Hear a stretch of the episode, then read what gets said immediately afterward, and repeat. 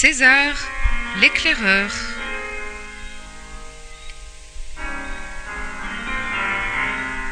Roman de Bernard Monteau.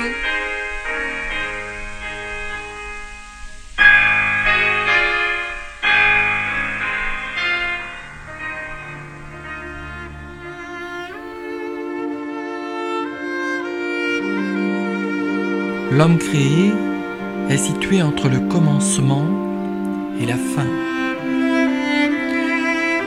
L'homme créateur se situe entre la fin et le commencement. Dialogue avec l'ange.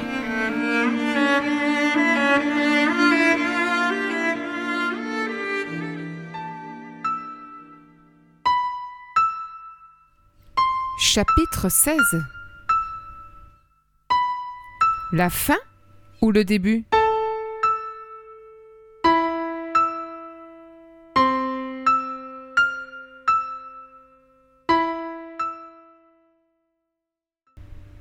Cela dura trois jours d'une vie à grande enjambée, sept lieues à la fois au-dessus des choses, comme une autre façon de marcher. À ce jeu, César fut un roi.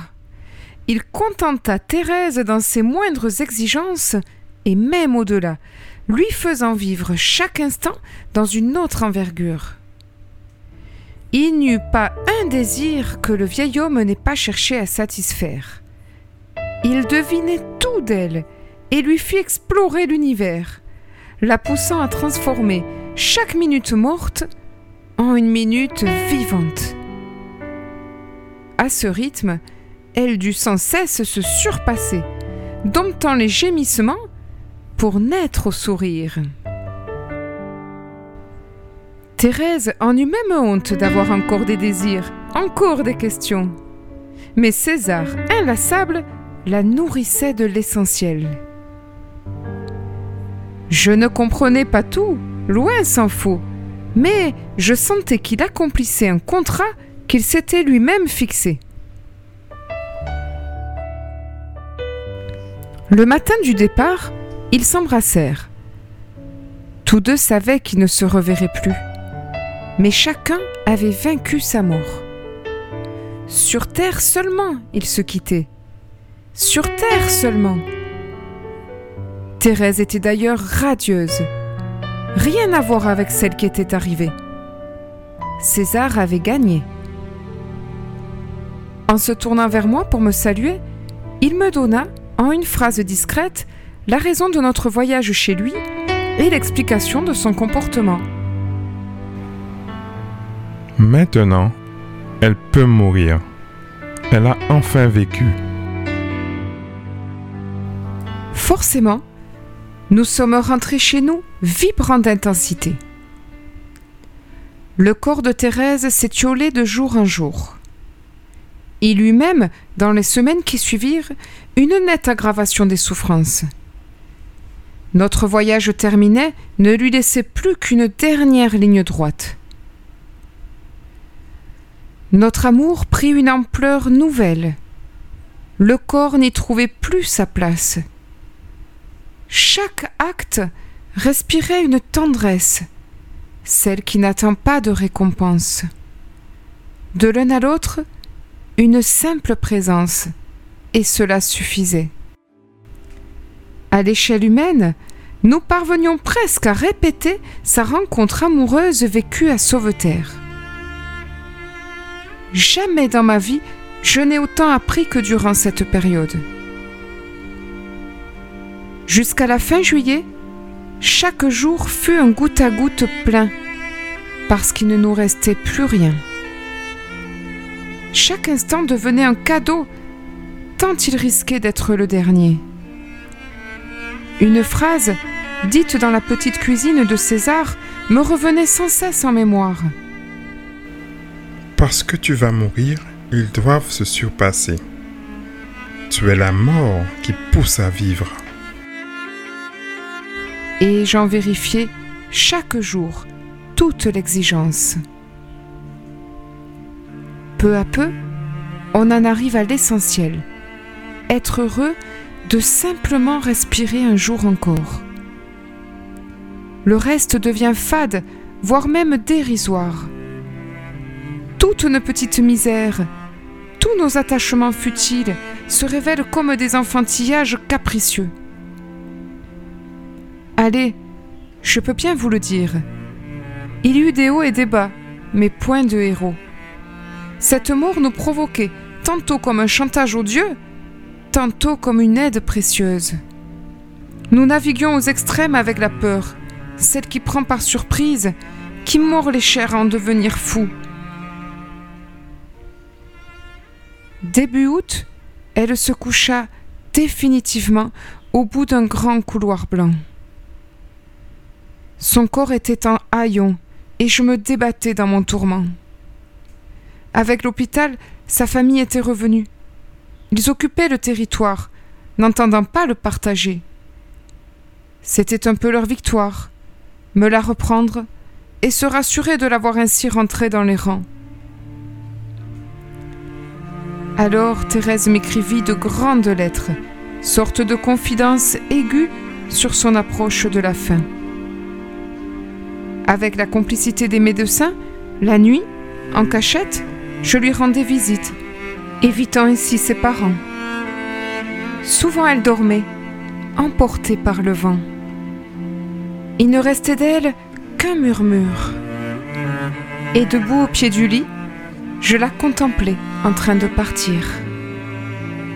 Je crois qu'elle n'a pas souffert. En tout cas, elle ne le montrait pas. Elle s'éteignit peu à peu, en ayant parfois peur et parfois un peu moins. C'était le 6 août, quelques dix jours avant la fin. Elle m'avait écrit une lettre, la dernière précédant le silence des reins. Petit frère, nous nous, sommes tant aimés, gravissant les échelons d'une tendre complicité. Il était temps que j'apprenne avant de partir. Mais une dernière œuvre m'attend, la séparation dans la paix. Aussi, ai-je décidé d'apaiser ma famille et de me consacrer à cette tâche. Saurais-tu comprendre l'ultime effort de notre amour? Parce que nous sommes unis, je te demande fraternellement de m'aider. Parce que nous sommes unis, je te demande ma liberté. Peux-tu, petit frère, espacer tes visites et même adieu? Souviens-toi du programme et du plan. Mon programme, c'est tes yeux, mais son plan est vers eux. Mon amour, laisse-moi accomplir ma dernière tâche. Qu'au moins, je leur donne pour qu'ils me pardonnent. Je sais ton poème par cœur, celui que tu as laissé avant-hier. Ce sera ma prière jusqu'au dernier soir. Petit frère, tu es fait pour écrire, ne le gaspille pas. J'aime par-dessus tout ce passage. Il est de tout petit rebord de vie où les rendez-vous n'ont lieu qu'avec soi-même. Équinoxe pointu à mi-chemin de tout. C'est un autre amour qui nous lie grâce à lui. Mon corps me fait trop mal. Il est mort avant moi. Mais je sais qu'il y a d'autres ivresses. Cela, je l'ai appris. Petit frère, aimons-nous dans une autre altitude, celle où je te dis vis. C'est ainsi que tu m'accompagneras le mieux. Il me faut, avant de finir, réparer les dégâts de notre folle aventure. J'ai semé, je récolte. Quoi de plus naturel? Ils sont parfois lourds, parfois touchants. Ils sont tristes pour moi, mais surtout pour eux. Ils ne pleurent pas ma mort, mais que je les laisse. Le plus dur, vois-tu, quand on meurt, c'est le poids des vivants. Ils ont peur pour eux, je ne suis qu'un alibi. En mourant, c'est eux qui meurent un peu. Surtout à la fin, on est seul. Ils viennent à mon chevet uniquement pour se voir. Mon amour, avec la mort, heureusement, c'est un peu comme avec César. Tous les détails deviennent moins importants. On ne peut pas leur en vouloir. Seul l'essentiel reste. Je ne peux rien pour les autres. Seulement bien mourir moi-même. Peu à peu, plus rien ne me retient. Mais les grands yeux me bercent. Ne va pas t'imaginer une mort exemplaire. J'ai parfois peur. Et puis, plus rien. Grâce à toi et à César, j'ai pu me nourrir à temps. C'est une bonne fatigue qui me prend. Adieu, petit frère. Je t'aime, vraiment. Maintenant, vis. Thérèse. Elle mourut le 16 août, sans que je la revoie. De sa mort, je ne sais rien. A-t-elle rempli sa dernière mission? Le saurai-je un jour? Mille fois je n'ai pas été à la hauteur de son amour. Mille fois j'ai failli la rejoindre. Un soir je suis même allée jusqu'au bout du couloir. Il était tard. Tout était silencieux. J'ai pleuré, pleuré encore, et je suis rentrée sans la voir. Mon Dieu, que c'est dur de se tourner ailleurs. Reprendre les mêmes gestes, les mêmes routes, et pourtant autrement. Avec sa mort, je ne savais plus rien commencer. La crise, quoi. Celle où l'on tombe amoureux de tous les enterrements. Celle où l'on savoure la misère du monde pour mieux se rappeler la sienne. On apprend même les gestes qu'il faut et la manière de marcher. On parle, on pense dans une ornière, aujourd'hui n'existe plus. Et puis un jour, six heures moins le quart, on se surprend en train de s'enterrer. Ce fut comme un rappel à l'ordre, tandis que Jacques, en passant dans le salon, croisait le portrait de Thérèse.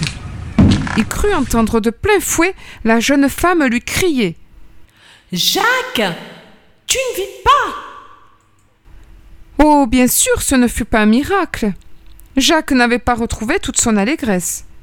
Mais au lieu de succomber à son désespoir, il se décida à l'organiser. Il avait quinze jours de vacances devant lui prit son téléphone pour aller rejoindre des amis, s'étourdir. Puis, Jacques écrivit à César la mort de Thérèse et les conditions de leur séparation. Il lui écrivit toute sa peine et son besoin de remplir son emploi du temps. Voilà, il avait besoin d'air. C'est sûr, Jacques attendait une réponse, mais pas celle qui lui parvint. C'était vers le 20 août. Il se préparait à partir le lendemain et la bombe César lui tomba sur la tête. Mon ami, j'arriverai le 21 au train de 18h. Bon, d'accord, Thérèse est morte. Est-ce vraiment une surprise? C'est la fin du passé. As-tu encore faim du présent? César. Imaginez mon étonnement je m'en suis assis, remettant peu d'ordre dans mes idées. Ça, pour une surprise, c'était une surprise. César, qui depuis dix ans n'avait pas bougé, le voilà qui arrivait. Et ces deux dernières lignes m'indiquaient bien son projet. Quel amour de la part du vieil homme, tant de kilomètres pour aider mon enfance. À cet instant, je fus heureux. La vieille contagion faisait son effet. L'aventure pointait à l'horizon et la vie me reprenait à plein poumon. Bon, d'accord, Thérèse est morte, comme dirait César. Je me suis servi un bon whisky. J'ai mis les pieds sur la table et j'ai souri. Qu'allait-il encore m'arriver?